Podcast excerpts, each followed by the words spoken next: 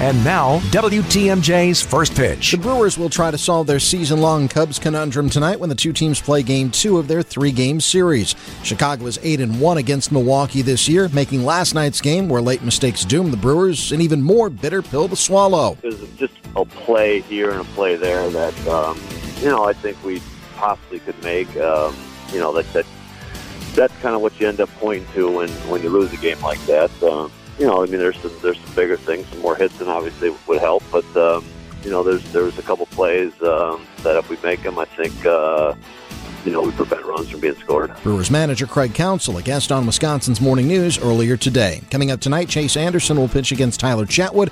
Coverage on WTMJ and the Associated Bank Brewers Radio Network begins at 635. Doug Russell, WTMJ Sports. This has been WTMJ's First Pitch.